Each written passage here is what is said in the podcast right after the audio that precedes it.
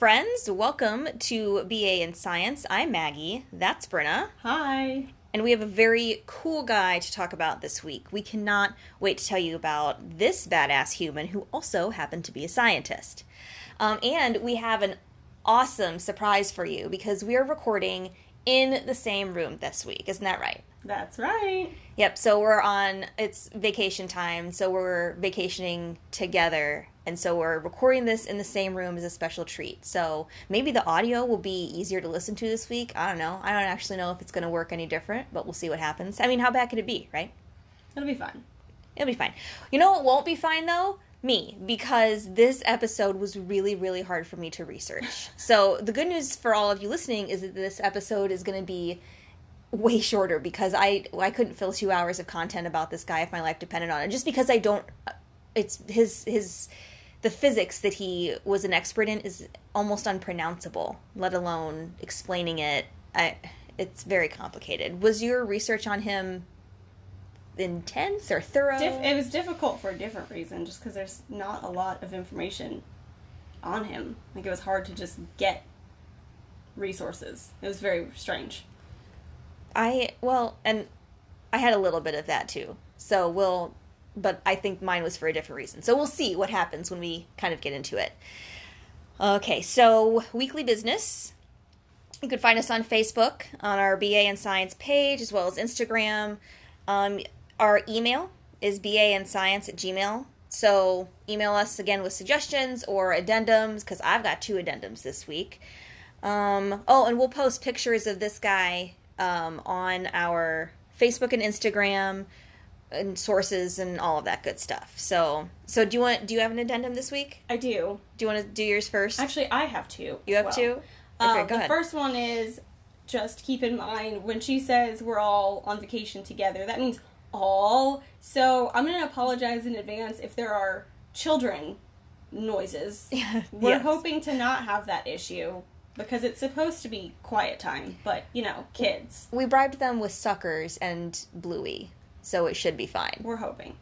Um, the second addendum, which is definitely not as reliable, is last week especially. My cat was being super rude while we were recording, and he's just a jerk, basically. He's 14 and he's a cranky old man, and he just He meows to be obnoxious. So, sorry about that. You know, it's a cat, so I can't really make him stop. And his food bowl's right by where we record, so yeah. So if you hear child sounds or cat sounds, situation normal. Yeah. We're doing our best. yeah, but the cat sounds won't go away. No, those Ever. those might be permanent. Yeah. Well, for as long as he's For- around. Yes, that You is know. true. Okay, well, my addendums are. Uh, if you recall last week, we threw major shade on Othniel as a first name because it is terrible. I mean, it and we had concerns that it wasn't actually bib- biblical, that it was made up. Turns out that it is a biblical name. Othniel was the first judge of Israel. I mean, I didn't do research on that name. I just thought it was a crappy name. I agree. I didn't look at it either. Okay. So so someone told us.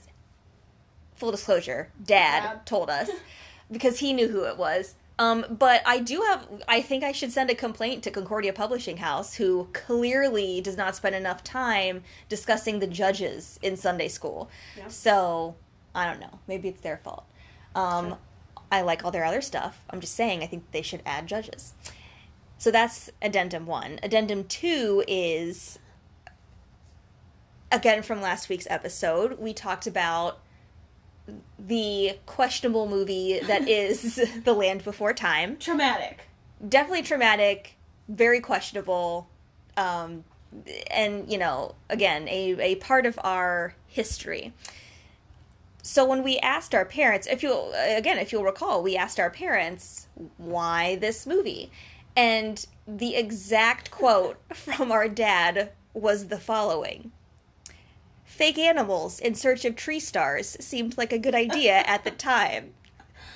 So if you ever wonder about your parenting style, and in in fact, if you would describe your parenting style as it seemed like a good idea at the time, it's fine because your kids will grow up to have their own podcast and one of them will be a PhD. So don't worry about it. and probably not need therapy. I mean, Prob- you know. I mean, we might need therapy, Yeah. but I we're not we're not currently seeing therapists. I so- did also have a listener uh, message me to let me know that he also was traumatized by Land Before Time as a child, so we're not alone. okay, that's that's excellent. I think I think we're not alone in this. That's good. That makes me feel a lot better. Yeah. Well, yeah. Well, because the main character was Littlefoot, and he's a Brontosaurus, which is Fake. totally fake and Fake made up. news.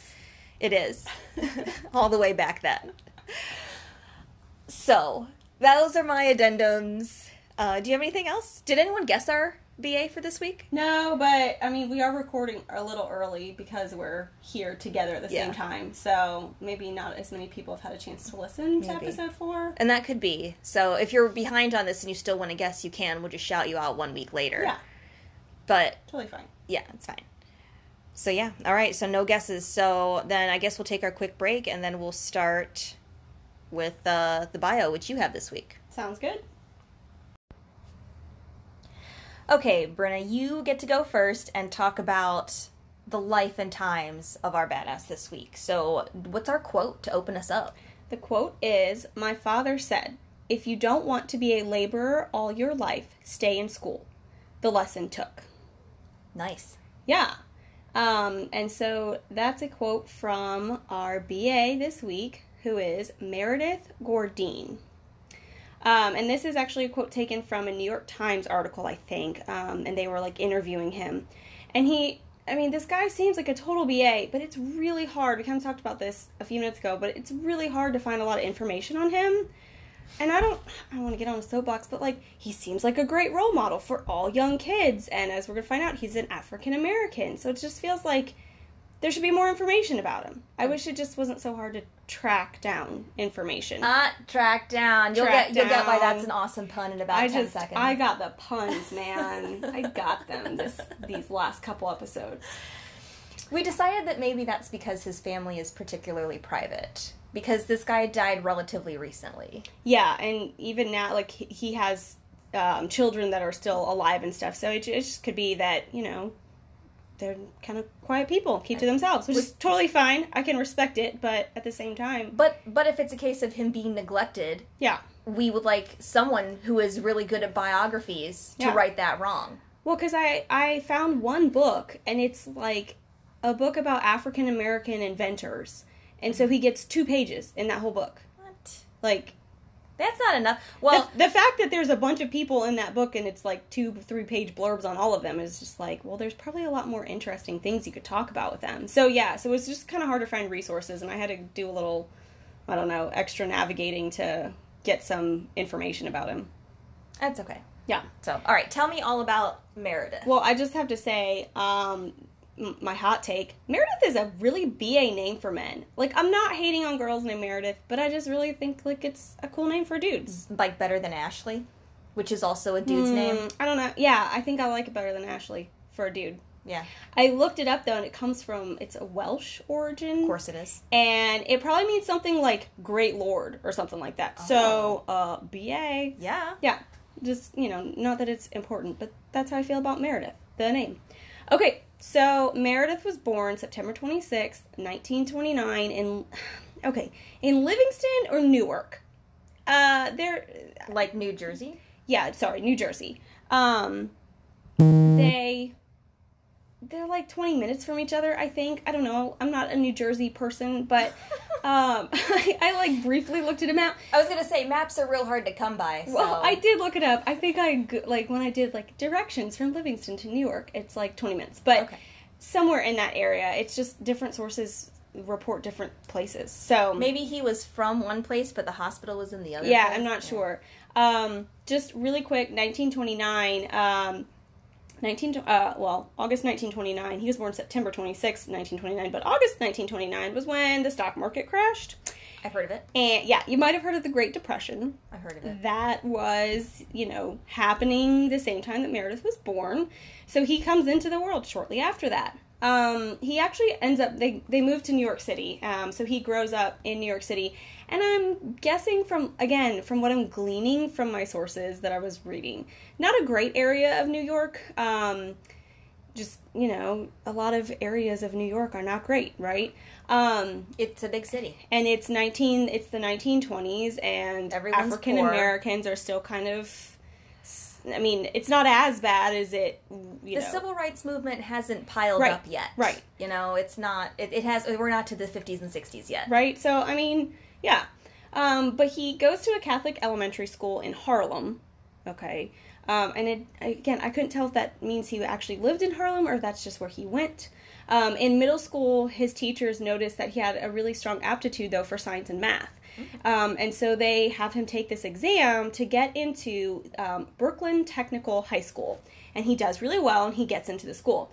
And I actually looked up this school. It exists, um, it still operates today. It feels like a place that Peter Parker would go to school, I mean, maybe. It or start- Miles Morales, maybe. It started out as an all boys school. Um, Okay. And then finally, by like the 60s or 70s, girls were allowed to go. Um, Nice. So, yeah, so that's a school that still exists today. Um, and that's about all I have on his um, like young life. Mm-hmm. Um, but just growing up, there's some to me noteworthy experiences. So his dad was a painter and a janitor, and obviously he worked really hard to support his family. I know that he had at least one sister. I'm not sure if he had any other siblings. Um, the only reason I know he had a sister is because his obituary mentions that he is survived by his sister. I don't, don't remember her name. I don't know if I wrote it down. So he at least had one sister. He could have had other siblings that preceded him in death. I'm not really sure. they would have been mentioned because in an obituary Yeah, you mentioned preceded in death That's by true. survivor. That's yeah, true. So probably just one sister. Okay. Um, so Meredith would actually go on jobs with his dad after school. Um, so you can see he would have a really good appreciation for strong work ethic because his dad was a really good role model, right? Like Yeah. he was a painter, he was a jan- he like taught him like you've got to work hard. But then that quote that we started the show off with, um, it shows him that his dad did want him to have a better life. Like his dad was doing what he was doing because it was necessary and he was going to support his family, and that's what he did. But I think he just was hoping that his son maybe wouldn't necessarily have to go through all of that as he grew up, you It- know? It sounds like Meredith's dad wants what all of us want for our kids, which is be better than me. Yeah. do better than me. I mean, especially like obviously they were okay with him going to that fancy high school. So Right. he was basically saying, "You've been given this opportunity, don't waste it." Right. You know. So I I think that's all. his dad's a BA. Yeah, yeah. I mean, I think he really actually valued education. Like you said, they let him go to this uh, technical school um, so that he could kind of have a better life for himself. Um, so in high school too, um, he has to. Again, I don't even know where I read this, but he has to get basically gets back has to go back and forth to school, and um, again sounds like a rough neighborhood. And I found a quote of his from some interview that they did um, that he said, "We fought our way to school and back." And his solution at the time was to join a gang. Um, not really sure if that was for protection or if it was just because you had to because that's just the area. I don't know. Um, but one of his friends got really, really um, badly injured and had brain damage after um, Oh, getting into a run in on the streets. And so, I mean, thankfully, I think he was okay. I mean, he had brain damage, but he survived. But um, Meredith, I think, realized at that point, um, maybe gang life is not, you know, a good choice. Not ideal. So super smart gets out of that, um, which is awesome that he got out off that path because you know we might not be talking about him today had Yeah, he decided real. to stay in the gangs or whatever. For real. So he just I'm gonna focus on school, and he got himself there and back, and just tried to kind of stay out of trouble. Um, in high school, he was actually a swimmer, and I read that he got a scholarship to the University of Michigan because of his swimming. But um, Um, you know who also is a famous swimmer from the University of Michigan? who? Michael Phelps. Yeah, you may have heard of him. Yeah, One of the most winningest gold medalist Yeah. swimmers ever. Yeah. Well, he doesn't go to the University of Michigan. Ah, loser. Yeah, yeah, he doesn't actually go swim in, at school either. Um, in his last year of high school, uh, he decides to run track, and he never won a race or anything running track in high school. But that's when he um, picked up, I guess, track as a I don't know hobby activity Sport? sport Yeah. Okay. I don't know. Well, okay, so he turns down the scholarship um, to Michigan. And I'm, you know, again, I'm I'm speculating. Um, maybe he just wanted to stay in New York. Uh, maybe going out to Michigan was too much for him. I mean, I know he had a scholarship, but if it meant leaving his family, again, I don't know anything about his family life. Like, did his dad need him to stay home to help out or whatever? Yeah. Um, and so he doesn't go. Instead, he basically pays his way to go to Cornell University. Also, I've also heard of that school. It's a pretty good school. Yeah. And he's going to study engineering physics, which sounds pretty much like one of my least favorite topics I could ever think of, putting the word engineering and physics together in a in a sentence. I don't want to do that either. Yeah, mm-mm. that's a lot of math, and we all know how I feel about math. Yeah, well, but it's not enough math because, as you will see when I discuss what he's famous for, Hmm. there's there's a significant dearth of Oh, math there. oh, okay. Well, so he's going to study engineering physics. So obviously he's very brilliant. Um, and he's at Cornell. So all right, maybe maybe you know what it was. Probably the University of Michigan just wasn't good enough for him because Ivy, Ivy League's the way to Because go. Ivy League, yes, obviously. I, I will give you that. Um, but I think it's impressive that he turns down a scholarship and is like, well, I'll just pay for it. I'll just figure out how to pay to go to Cornell. So while he's at Cornell, he gets on the track team, um, and he actually ends up becoming the team captain. Um, he competed in sprints, low hurdles, and long jump. Those are his um, events. Okay. And he was, I read an article that said he was six feet, 175 pounds. Yo, That's crazy. that's That's I- like a that's a big dude. that's a big guy, and but in, an intensely fit Yeah. big guy. Well, yeah. Like, Like- he's tall, but 175 pounds is not for six feet is not like a lot. No, he's So intensely fit. yeah. I mean, I guess that's. I mean, why would he be good at long jump? Because he's super tall. He probably has super tall or super long legs or whatever. So, yeah. So sprints, low hurdles, and long jump. Um, okay, I read one source that said he got the nickname Flash at this point in his life, but I read another source where it was later in life. So I'm not really sure. At some point, he picked up the name Flash, probably because, well, because like Flash Gordon, right? Right, right. But I read that it was like he was on some uh, uh, one of the boards that he was on um, later on in his life. Like that's like the board kind of gave him that nickname. So I'm not really sure. Again, That doesn't feel make bad. sense to me. I feel bad not having firm facts about these things, but I'm just a lot of it. I'm like finding bits and pieces of literally just articles that were interviews Mm-hmm. and publications from the, those times. So I just I don't know. I I don't, don't have know. a lot he's of like he's- solid facts He's legendary and mythical, and that just Yeah. sometimes happens with legends and myths. Yeah. Well, so anyway, he's doing track and he's still in college, and um, he makes it to the summer summer Olympics in Helsinki. Amazing. Yeah, in uh, 1952, right? Yeah, 1952. Mm-hmm. So, as a college student, he's going to the Olympics, which I think is really impressive. So, he's super smart doing engineering physics, and he's going to the Olympics. So, at the Olympics, he wins a silver medal for the long jump.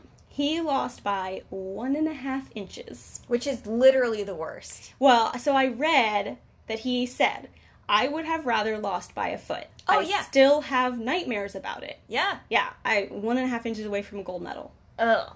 Yeah. I mean, I'm Which sorry, is- it's still impressive. Which is, I mean, it's one and a half inches for him from a gold medal. For me, like, because the Olympics are coming, which I am thrilled about. Yeah. The Olympics are my favorite. But the Olympics is also the time of the year while I'm stuffing my face with potato chips and saying, wow, that's definitely a 9.4 per- performance, you loser. so, I mean, for me, it's more, it's more like a s- six mile distance from a Yeah. gold medal. So, Yeah. like, an inch and a half has got to be heartbreaking when you're actually talented at it, because I'm not.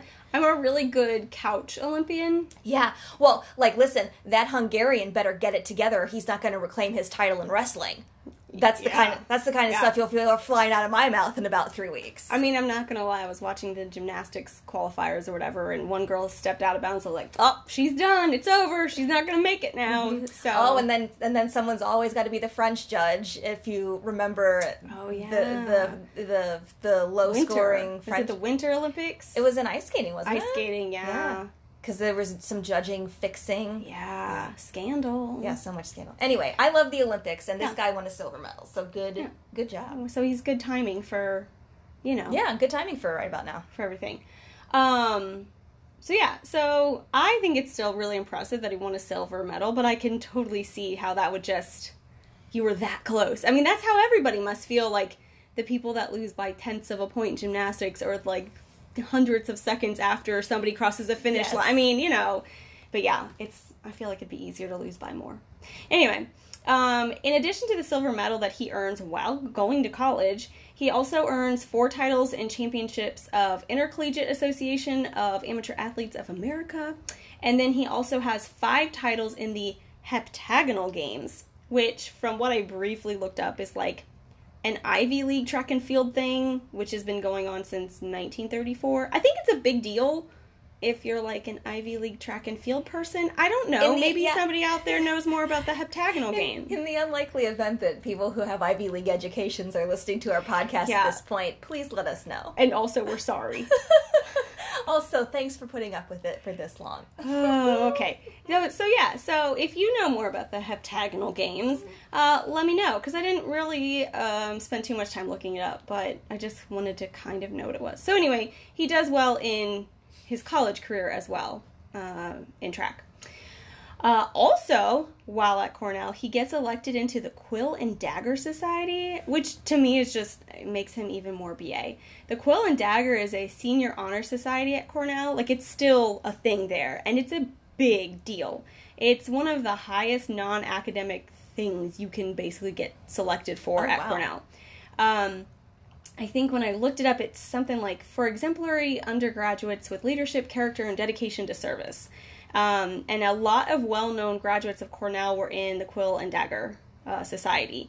I think you can actually look up a list. I did not write any names down, but when I was searching, I'm, I believe there's like lists out there of Oh. who who was in the Quill and Dagger Society. Oh, for sure. Yeah, but it used to be super secret, and it's still secret in regards to what the Quill and Dagger Society might contribute to the campus or when they are meeting.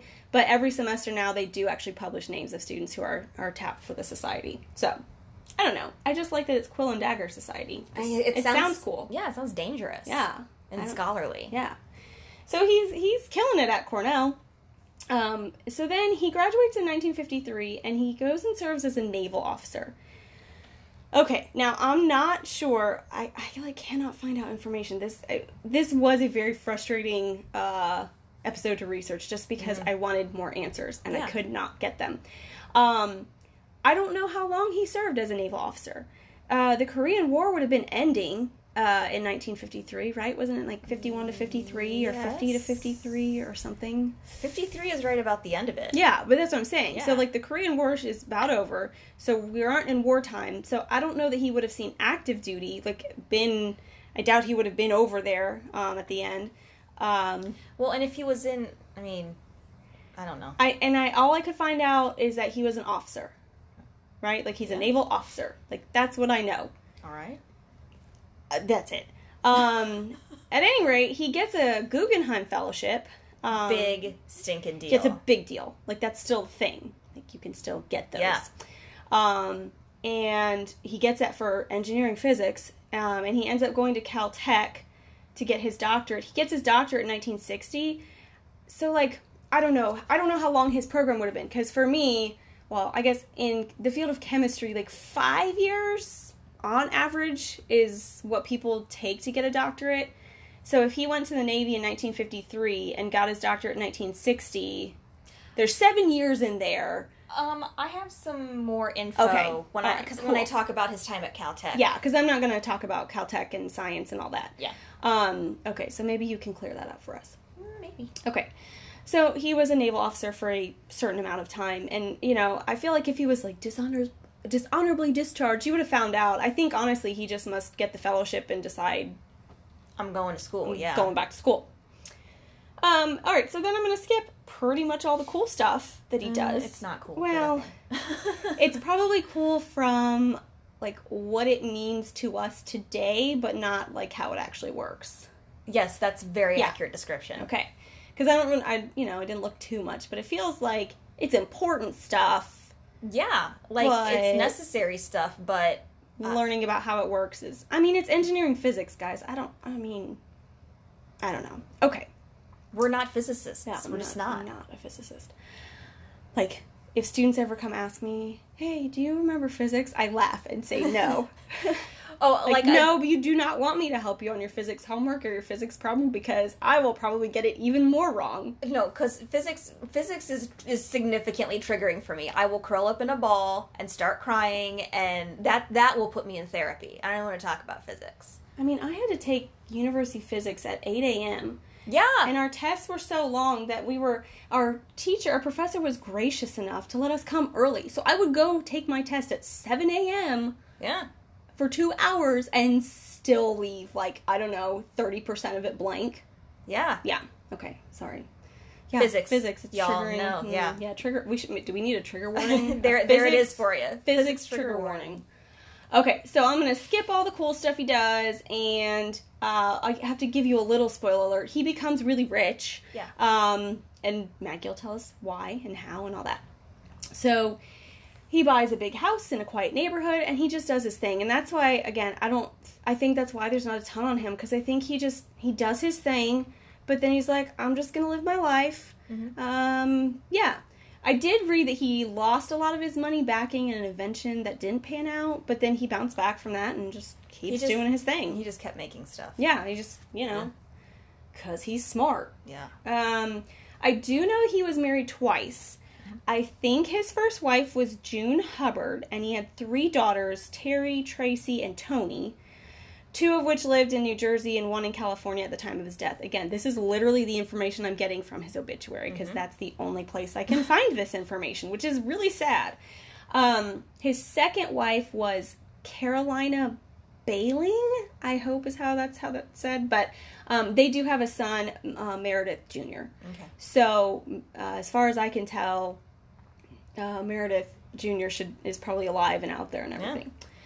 Okay, so sadly, towards the end of his life, he develops di- diabetes and ends up being essentially blind. Um, I also read that he lost a leg as well Yeah. because you know you that That's happens frequent. Yeah, That's common with diabetes. diabetes. And again, this was uh, what is it, 1990? I mean, it was 1998 when he dies, right? Um, Yeah, but but, it, but I still. mean, and if he didn't catch, if they didn't Right, know, like right.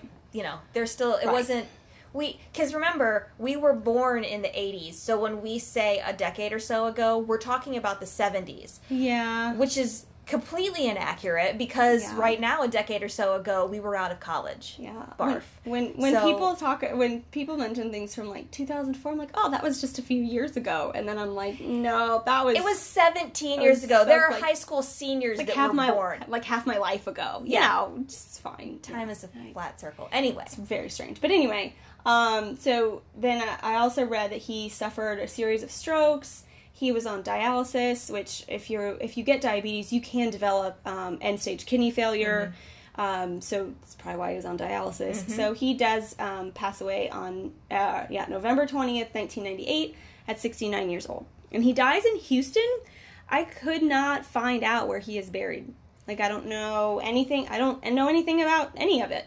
Um, maybe in Houston, maybe in New Jersey, where his other family, you know, where his family is. Anyway, I don't even know how he ended up in Houston, to be honest. Which I do. I was gonna say Maggie probably does because of his uh, science stuff. Yes. But I don't even know how he ends up in Houston. So, um, yeah. So I don't know where he's buried. Um, and again, he's survived by all his children. He had five grandchildren, his wife, um, and then oh, I did write her name down. His sister Charlotte Williams is Okay. mentioned in his obituary as well. Um, so yeah, so he would have had grandkids and that kind of thing. But I think they were just and still are probably just kind of private people. Um, yeah, that's that's Meredith Gourdine's life. I think it's pretty impressive on its own, honestly, Yeah. even without knowing literally any of the science that he did. Mm-hmm. Um, but the fact that he he decided that maybe there was a different path than living a really hard life in inner city New York in the 30s and totally took advantage of that opportunity. That's you know, I'm I'm saving up nuggets for when we get to the end of like why I think he's a total BA, and that's probably going to be one of them for me because I didn't I didn't know that I didn't read that. I again I stay away from most of the bio info, but some of it I have to like weed through to get sciency stuff. But Yeah. that that never came up in what I read, so that's very cool. Yeah. So that's what I have. Okay, well see see everyone, we can talk for less than forty five minutes. I mean, only because there's literally no other res. I'm pretty sure any resource that potentially mentioned Meredith Gourdine is like the the ones that I read. Yeah, no, I Yeah. I believe it. Yeah. I, let's take a break. Then we'll get into mine, and you will see that it was a lot of the same for me. Yeah. Sound good? Sounds good. Okay. I promise to do my very best with this science, but as I mentioned, I'm not an expert, and it was hard to find information on it. And like I, maybe we'll get into that, but I don't. We'll just see what happens.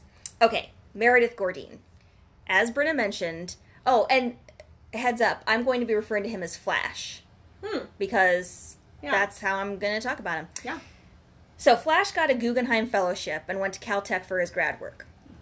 Now he had some completely incredible jobs while he was there. This is why I think it took him the amount of time it took him to get his PhD because he was working some serious jobs during that time, possibly as a working toward his PhD. Again, I don't know how it works, but he worked for the Ramo Wooldridge Corporation on the technical staff. Um, and that company was eventually acquired by Northrop Grumman, and they do lots of things, including building the Pioneer 1 spacecraft. Hmm. Yeah, so kind of big deal stuff. Yeah. Then he became a senior research scientist at the Caltech Jet Propulsion Lab. Oh. Yeah, so, and this is a big deal because Caltech is incredibly prestigious. Um, there have been 38 Nobel laureates that have come out of there. Wow. Nobel laureates that have come out of there. Yeah. He graduated from Caltech in 1960 with a PhD in engineering science, and then he had some more fabulous jobs. He got a job as lab director for Plasmadyne Corporation, which does not exist in its same iteration anymore. Then he went to the Curtiss-Wright Corp uh, Corporation. They do aerospace, industrial, defense work, all that kind of thing. Um, that was in 1962 when he went there uh, to be chief scientist. So now, Dr. Flash, I hope I hope you guys can hear the little pounding feet in the room above us. It sounds like a bunch of elephants are running across my floor right now. It does, but it's fine. It's feet off the floor time, and they've been doing pretty good. So maybe, so if you hear that, that's what it is. It does not sound like feet off the floor right now. I'm just definitely saying. feet on the floor right And the now, thing is, it's probably my child leading the charge. well, we'll see. My children aren't angels. My children are instigators. Anyway, So is mine. Well, yes. Okay, so he goes to Curtiss-Wright Corporation in 1960 to be chief scientist. So Dr. Flash, because he's got his PhD now, Mhm, Dr. Flash, Dr. Flash. yes, has some job experience. So he borrowed some money from his family and friends, and he opened Gourdine Laboratories in Livingston, New Jersey. Okay. At, at its peak, he was employing 150 people. It was a big company, and he wanted to do work in the thing that he was an expert in, which I will get to in a minute. After successfully running that company, he left there and started another company called Energy Innovation Inc. in Houston, Texas. And he served as the CEO there until his death in 1998. Gotcha. So, briefly, because I'm not talking about this part. Okay, I'll tell you how we got to Houston in a second. Because I, I, I, because here's the thing. I mean, that blurb takes care of education and career, but the science is longer than a blurb. So, Right. Dr. Flash was an expert in the area of electrogas dynamics, which is all one word. Okay. And when you put that into Google, Google's like, did you mean electro, gas, dynamics? Three different words. And I was like, no, Google. This, I said what I said. And it was like, we don't have anything on that. Helpful. Yeah. So I was like, great. Um, and the reason I really think that is the case is because physicists who are experts in the field of electrogas dynamics probably are not Googling things about it. Yeah, that's probably. And the average- They probably don't even need Google. and the average person doesn't have a need to get into electrogas No. dynamics. So I and I know nothing about it until I researched it, but it's important. Um, he held like over ninety patents for all kinds of really important innovations and invention. Um, and a lot of them had to do with this electrogas dynamics. But um, he had patents for stuff in acoustic imaging, so think like ultrasound. Oh. Yeah. Um, not the ultrasound, but he did work in ultrasound. Yeah. Okay. Um, he had he invented something called the Focus Flow Heat Sink, which is a device used to help cool computer circuits by dispersing the Oh. heat. Mm-hmm. So, like, I used to, I have some experience working with metals, and so a heat sink is like if you have a little cup of boiling hot metal that you need to cool down quicker, you stick something metal in it because the metal will absorb that heat and Mm-hmm. it will pull it away from what you're trying to cool off. It's it's heat dispersion. That's a really it is, and it's a really crappy way to describe what a heat sink is, but you get the idea. Um, so he invented that, and it was specifically for cooling computer circuits because, as as you know, if you have a computer that is like, because we had computers in our house that were from the '80s, Mm. they got hot. Yeah. So um, that was a big deal. I mean, your laptop still does. And Mine lapt- does. yeah. But you can hear the fan whirring and stuff Yeah, like that. and if but- you're and if the fan goes out, your computer will not turn on. It Yeah. will say fix this fan or I'm not doing the thing. So it's important. Okay, but to talk about his most well-known patents, we need to talk more about electrogas dynamics. So it is the study of the forces produced by the motion of electrically charged particles carried by an insulating gas through an electric field. And I read that and I was like, Wow. I quit this. I was like, we're not researching this guy. We got to think of a new one. I don't even, I understand all those words separately. I don't know. Okay, so I had to. I just feel like I needed to have a drink for this episode. I know we should obviously have had Manhattans because I don't know what to do. Take a few shots before learning this stuff, and then it'll Make it Be- uh, be like more I don't know. An alcohol-soaked definition of electrogas dynamics is going to be more interesting. it'll just be easier for me to stomach, quite frankly, because you I said know. a lot of words, and I just cringed. Okay, so- okay, okay. So let's let's break it down. okay. Electrically charged particles are atoms or molecules that have extra or missing electrons. You as a chemist, Yeah, I got that. I'm good. You're with that. there. Yeah, Okay, so so for those of you who are not chemists, remember that an atom is made up of protons, neutrons, and electrons, and the electrons determine the vast majority of an atom's behavior. And as electrons get passed around, that's how you get ions. Mhm. Okay. So when a whole bunch of electrons are bumping into each other when they're moving from one place to another, that is a terrible definition for electricity. okay. So the the moving of electrons, electricity, Right. okay. Electricity can flow through a lot of things. Mhm.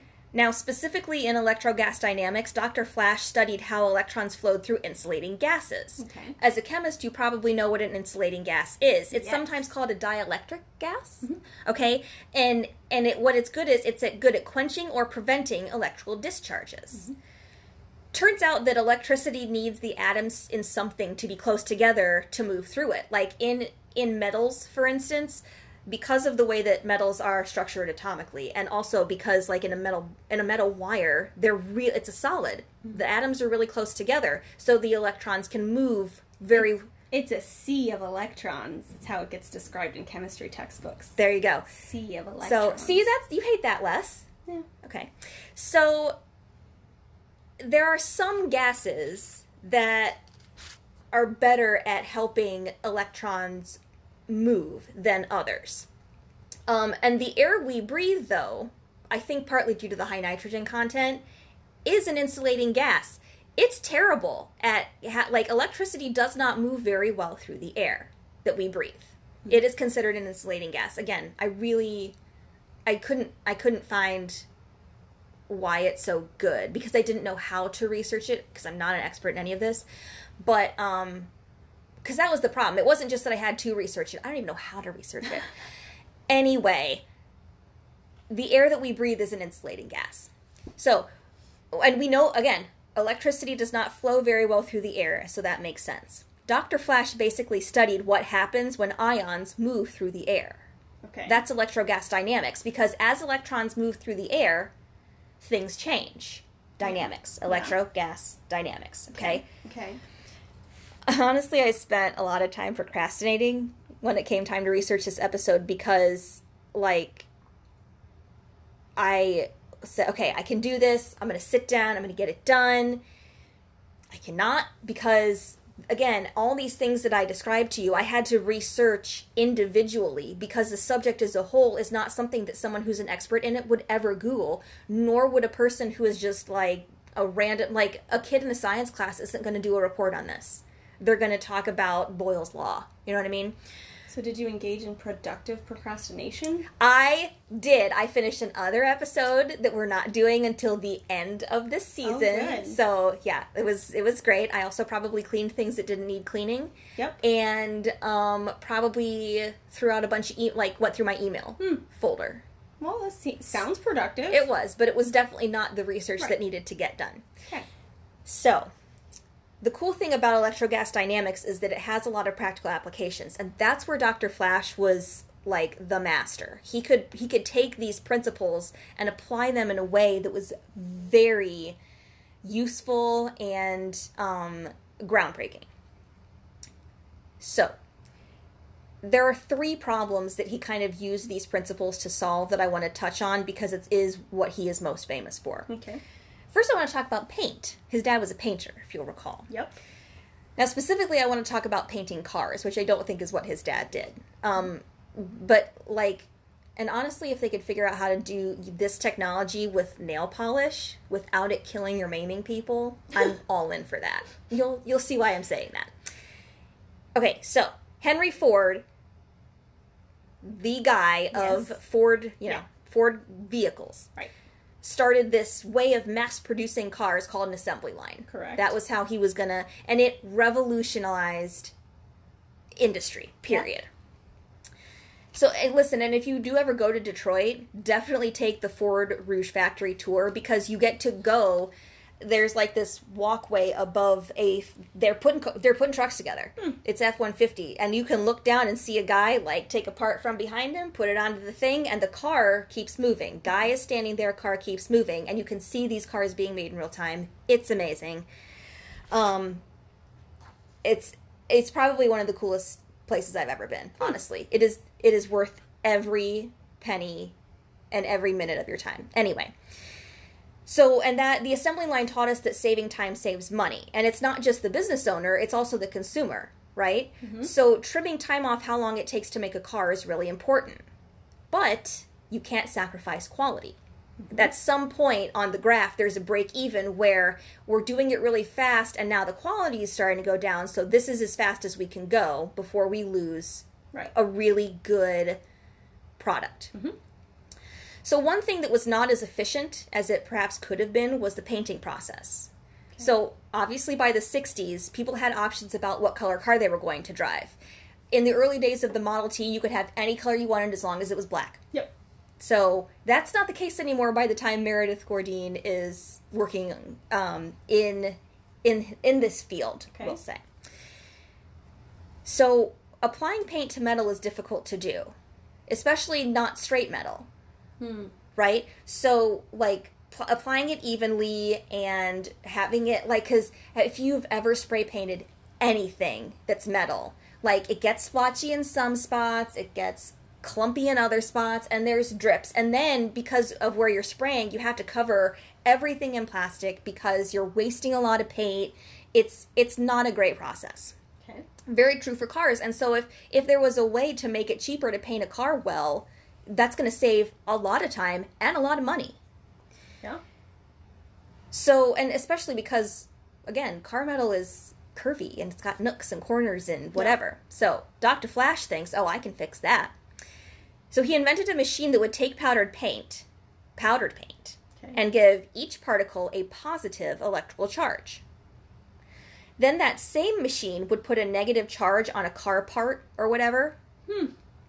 Now, we know that opposite charges attract positive to negative. So, when the paint realizes that there is this negatively charged car part here and it's positively charged, it's going to jump to the metal in a nice even coating because there's only there's only a certain way that molecules can arrange themselves, right? True. So the paint won't be attracted to anything that's not charged. So it's so you're not going to waste any. Hmm. Less. You're going to waste a lot less. Yeah. Now after the paint is on the metal, the machine would then heat the metal so that the paint would melt and look like regular paint. Oh. Okay? So this is the early form of electrostatic painting. Huh. nowadays you can buy your own electrostatic spray gun. What? Yeah, you can. They cost like 800 bucks. That oh. was something that Google could tell me about. I put in electrostatic painting and they're like, oh, do you want to treat yourself? Here's one, here's four. And now I've been getting ads for electrostatic painters like, you know what? You deserve a treat. Get another one. It's like, I don't want to buy one, but here we are. So, so think of painting like an iron fence. Like a wrought iron fence has all those circular, mm-hmm. you know, pieces of iron. Do you really want to sit there with a brush or mm-hmm. a bottle of spray paint? No, because there's it takes a ton of time. A lot of paint's going to be wasted. It's messy, whatever. But if the paint is simply attracted to it using this electrostatic attraction, you don't have any of that. Hmm. So, the idea of having metal attract particles using the principle of electrogas dynamics also came in handy when dealing with air pollution. Okay. In the olden days, and I'm talking like the 1970s, remember, because that wasn't just a couple decades ago, as we discussed, um, trash was incinerated, which is burned Yes. in a, yeah. Yep. So it, that was very popular in places like New York City, where there are lots of people and not much space. So when you have high population density, you can't you can't take Central Park and make it a landfill. you don't you don't you have to have a place to put this this trash. Yeah. So trash went to a facility that would just burn it. Mm-hmm. Someone even got the bright idea to use incinerators to generate energy, Okay. which is a great idea, but it did have the unintended consequence of making the air really dirty. Yeah. Because all the stuff that you're burning, like what happens when you burn plastics? Good things? No. No. Nope. Bad things. Very bad things. Not good. You don't want all of that stuff accumulating in people's lungs, which hmm. is exactly where it would go. And Dr. Flash saw this problem and once again set out to use his knowledge of electrogas dynamics to solve it. He invented something called an Incineraid. Okay. The Incineraid lives where the smoke from an incinerator is coming out, like a smokestack. Okay. Okay? As the smoke passes through the Incineraid, it's given a negative electrical charge. Okay. Okay? And remember, smoke is not a gas. For those of you who don't know, smoke is a solid. It is a gas that's carrying solids, is probably. there's particles in there. Yes. Yeah. Right. So you're giving those particles a negative electrical charge, and and then it's going to go through the smokestack.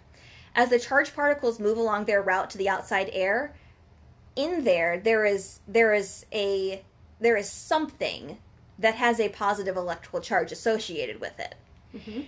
And so all those negatively charged particles, dirt, allergens, bacteria, whatever, Mhm. is getting stuck to that surface so that it's cleaning all of that gunk out of it before it goes out into the uh, regular air. Hmm. The invention was such a big deal. I, I think that this is what landed him, Dr. Flash, on um, the the New York mayor at the time was Mayor Lindsay. He had a task force on air pollution and immediately put. I'm pretty sure this is why Dr. Flash got on it because this was going to solve a huge problem. Nowadays, we don't incinerate garbage as much because it really isn't the best way to deal with waste. It's not ideal. But if it's necessary to incinerate, particularly in industry, because there are some industries that still do, Okay. they still use a method very similar to this. They don't use the incinerate device, I don't think, Okay. but um, it's something that they still do today. And I we have at least one listener who is um, a fireman, and if like when you have smoke that's in a building that you need to get out, I think they there are ways to use this technology in that situation as well, like to clean the air after a fire. Not sure, but I think so. I'm sure that he Jacob, you know who you are. Just tell me what it is. So, um, okay, that brings me to the third application of this charged particle technology. So all of the stuff that I'm talking about has has dealt with these charged particles. Now, before I go into this, the reason he ended up doing energy and energy innovations down in Houston was because this technology can take very very very low quality fuel Okay. and turn out very very very very high amounts of energy. Hmm. Yes, and and the process is so comp. I could, I could. There's no way I can tell you about it. But what I do know is that Energy Innovations was all about taking those fuel sources and doing better with them. So he was really big into. I I would almost say alternative energy sources. Hmm, okay. So that's what he. That's part of what he did too. Okay. Now, this application of the charged particle technology Uh, he developed the electrostatic precipitator filtration system. Hmm. And all of you out there, before you tell me that you haven't heard of it, you probably have, you just don't know it. It's very commonly used to remove all kinds of stuff, especially allergens and bacteria, from the air. And you can do it in a large scale or, or a small scale, like for home use. So, if you have an air filter in your home that uses an electrostatic precipitator, you can thank Dr. Flash. Oh. Yes. So here's how, how basically how it works. Um, and a lot of my sources on this were just companies that sell them because they have like how does it work sections, which are very useful because they're designed. They want to sell you the technology. You're not going to buy it if you can't understand it. So it, it was very helpful. Designed for non Non-science people. engineering physicists. Exactly. Designed for laymen, essentially. Okay, so the electrostatic precipitator has two sections a charging section and a collection section. Now, the air with the dust particles, allergens, pollutants, bacteria, whatever, the air Mm-hmm. flows into the charging section where an ionizer gives it a negative charge. Mhm. Now, an ionizer, I had to look up how this works. Do you know how an ionizer works, Bryn? Yeah, but go ahead. Tell me if I got this right. Okay. Because I'm pretty sure I didn't. Okay. So, a way that an ionizer can work is that you put a very large amount of electricity through a piece of metal. And at the end of the metal, the electrons build up there and they fire off when they're attracted to something with a positive charge.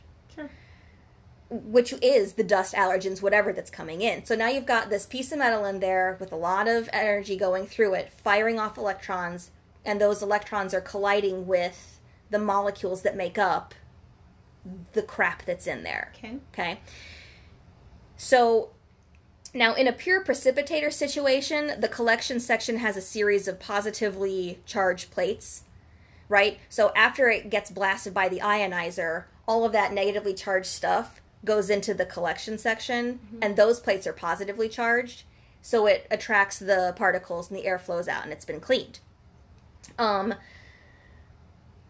so again, it's like that electrostatic paint thing where it's attracted to the metal and blah blah. Okay, if you're using this precipitator in most air filtration systems, though, which many do, once those ions have bonded to the junk that's in there, it makes a big dirt molecule, which can't float in the air anymore. Hmm. So all the airborne particles are now too heavy to keep being airborne.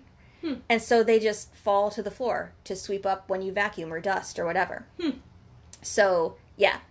So it's very cool. It's very cool technology and it's very common. And I really feel like maybe Dyson even makes Oh. use of the idea in I'm not in their air purifiers. Not sure on that, but it Oh. feels like they would because it's it's 99.9% efficient or it's stupidly efficient. Hmm. It's it's very effective and um and again, pretty common cuz it works.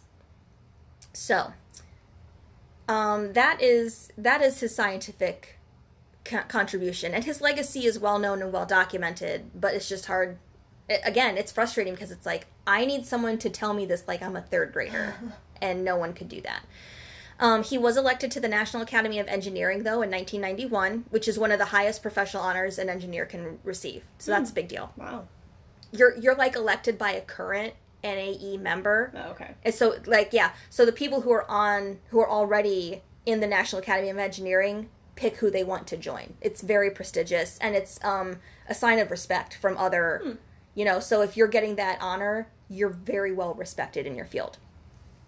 In 1994, he was inducted into the Engineering and Science Hall of Fame, which is in Dayton, Ohio. Shout out to our hometown.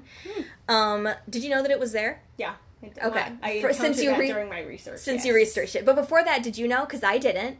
It has a physical building. You can like go there. Yeah. We're- Anyway. I mean, we're from the area, but not like We're Dayton, not not from Dayton, Dayton. That's true. We're from Southwest Ohio, but um, It's it's the closest big place. it's the closest big city. Yes. You know how like when you're from Cleveland, but you're not. You're from like Parma. It's like that. Um, you don't know what that means at all, but there are people listening who know exactly what that means. Okay. I mean, or if you, I mean, any city. Like, I'm from the Bay Area. I'm from San Francisco, but probably you're from like 40 minutes north of San Francisco. yes. I mean, yes. but whatever. Which- Anyway, which, is probably why we don't know about this because I think it's in downtown, which although, like, why didn't I don't know? Didn't there have been field trips or something to that place? yeah, I do have questions for my teachers about this growing like, of all the crappy field trips we took, like, we couldn't go somewhere that was. I, I don't know. Okay. This would have been cool. I would have thought this was cool. No, I wouldn't. At the time, I would have been Yeah, like, that's probably true. Be like, why are we going to the lame. why are we going to the zoo? Yeah, But you know, Yeah. anyway. it's true.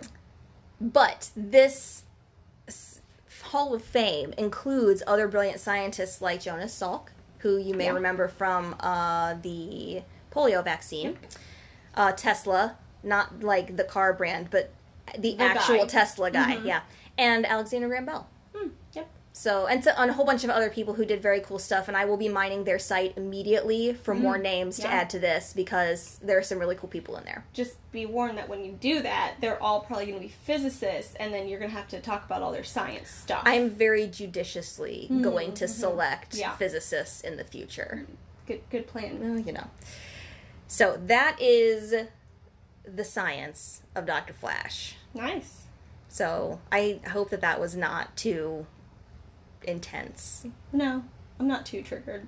Okay. Honestly, so if if there are people out there listening that are chemistry minded, I mean, if you've heard of electrospray ionization for like mass spec techniques and other kinds of uh, spectral analyses, it's a similar concept. You started to say that word and my brain just shut down. I zoned all the way. I'm I didn't even mean to. Like I was I was engaged in what you were saying. Like we're we're in the same room. I'm making eye contact, but my brain was like, "Bye."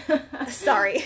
Yeah. Well, anyway, there's a lot of techniques today, instrumentation wise, that use these same kinds of concepts of, well, you blast stuff up into charged particles and then you send it through things called quadrupoles and it's charge based and it's you use carrier gases that are inert because you can't have them interacting and there- anyway Yes. so I, I don't know the correlation because I don't know a lot about the development, the early stages of a lot of these instruments because I don't remember my instrumental analysis class. Sorry, Dr. Newsbaum. Um, not that he'll ever listen, but sorry, I zoned out of your class a lot. Um, but yeah, it's, it sounds similar. So I mean, when you were saying those things, I'm like, okay, You've heard these I words. put yeah. this in context. Well, like and and like there is a there is not that I'm an expert. Like, No, but it no. just words made sense. yeah. Words made sense without making me check out. Yeah, like again, So you, you understand the words separately, and you're like, it's like when you're studying a, like a series, an actual different language, where you're like, I know what part of that word probably meant, so it felt like that to me. Mm-hmm. Yeah. So, so anyway, that's Doctor Flash. Nice. So let's take another quick break, Yep. and we will wrap up. Okay. Okay, so let's wrap this up today with Dr. Flash's legacy. So, what do you find? Why is he a BA to you? Why do you find him inspiring? You know, Um, I mean, the fact that, again, as I've talked about, it feels like he, it's not like he had this easy childhood, grew up in like this great area and, you know, had everything at his disposal. He worked really hard, his, his family worked really hard to get where they, you know, where they were. Um, I don't know, I think, I think the fact that he was that smart, but also, like, he was smart enough to do well in his engineering physics degree, but also be a collegiate athlete. I mean, Mhm. being a collegiate athlete is a lot of work Mhm. in and of itself. And I'm not knocking collegiate athletes like football players and stuff, but I mean, you don't feel like most of the time they're coming out with engineering physics degrees. You know what I'm saying? they're not. A lot of them do not. That is true. So, I mean, I just think it speaks volumes about his just his hard his work ethic and his dedication and also just being probably brilliant. Um so yeah, I just think all that's pretty cool. Obviously, what we just learned about his science is again important technologies to what we have now, uh, even if it's not technically, you know, if some of those specific inventions aren't being used, the the concepts, the technology, or the ideas kind of came from that, which is pretty cool. Um, I mean, the, the thing that I find interesting about him too is he started his own, his own company. Um, Two. yeah, two, oh, two of his own companies, um, and he did do a lot uh, outside of just that part of his life. Like he was uh, on the American Management Association's Research and Development Council. He was a trustee at Cornell. He was um, a member of the Black Inventors Hall of Fame. Like you mentioned, he was on the New York Mayor's Task Force on Air Pollution. He actually was also on President Johnson's advisory panel on energy. He was on Nixon's task force on small businesses. Yeah. So like he just I don't know um, had the business acumen to be successful and also just be really brilliant at inventing stuff. Which is not always true of scientists. Oh, Uh, oh, like yeah. like for scientists to also know how to run, because this happens in in in anything. Like a lot of um, like a lot of artists aren't going to open their own gallery. Right. Someone's going to run the gallery. They're going to put their art in it because for someone to be able to marry those two, Right. like the the science and the business, Right. is not something that's common. I don't think. I mean, some. I mean, people do it. I mean, I would say my husband's company. You know, the person who's running the company, he's has the science background and is you know running a good company, and he's a great boss, and those kinds of things. So it's not like it doesn't happen, but yeah, I mean, why do a lot of scientists ju- just go and work in labs or just do those? Not just, but you know what I mean. They're Yeah. not starting their own businesses. Like you have to be. There has to be something extra. Yeah, you have to be. I mean, like the people, HP? It's like they started in their garage, right? Yeah. So I mean, those kind of people in general just are very, badass. yeah, yeah, just inspiring, I guess. Because wow, like you just did this thing in your garage, or you just came up with these ideas and started a company and were successful. So yeah, just he's just a BA and to be an Olympian at the same time. Yeah. Well, I mean, the the being an Olympian is amazing. I like I.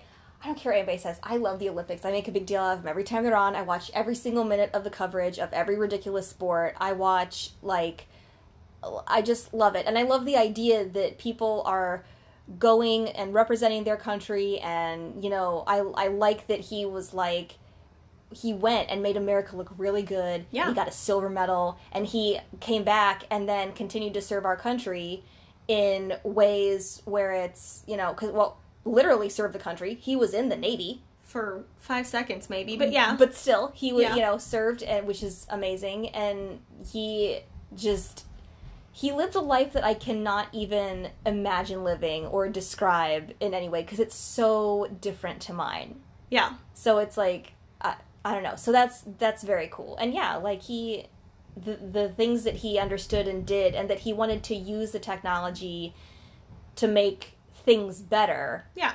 Like, you know, he used his powers for good because not everybody does. Yeah. We are going to we are to talk about a guy this season who did not use his powers for good. So Right. you you can go either way on it and he Definitely. he he chose he chose well. And Yeah. so he's just again, like you said at the beginning, we need to learn more about this guy. Like he's a really great role model for a lot of people, and and to show you that you don't have to focus all your interests necessarily to one thing, and you don't have to do everything all at one time. Yeah. he didn't open his lab until he had a little bit of business experience. Right. He didn't move into energy until he had you know. So his life came in stages. So you don't have to be. And, and, and by that time he had stopped being an Olympian. You know what I mean? Like right. like he he had parts of his life where he did certain things and then went on to do other things. So very cool. Yeah. All right, any other thoughts on him? I'm I'm so glad we I'm glad we picked him despite how difficult this was to Yeah. research for both of us. Yeah. So, Um, yeah. Yeah. All right, sources? Um. Well, um. Let's see. I have a list of websites that you know. Like a million like I bet there were some of the same as I used the Black Inventor Museum online, Mhm. the National Academy of Science, Engineering and Medicine African American History program. I used something from MIT. Oh. Uh, sciencemag.org. Um, there's a really cool blog I found about air ionization, how it works, Oh.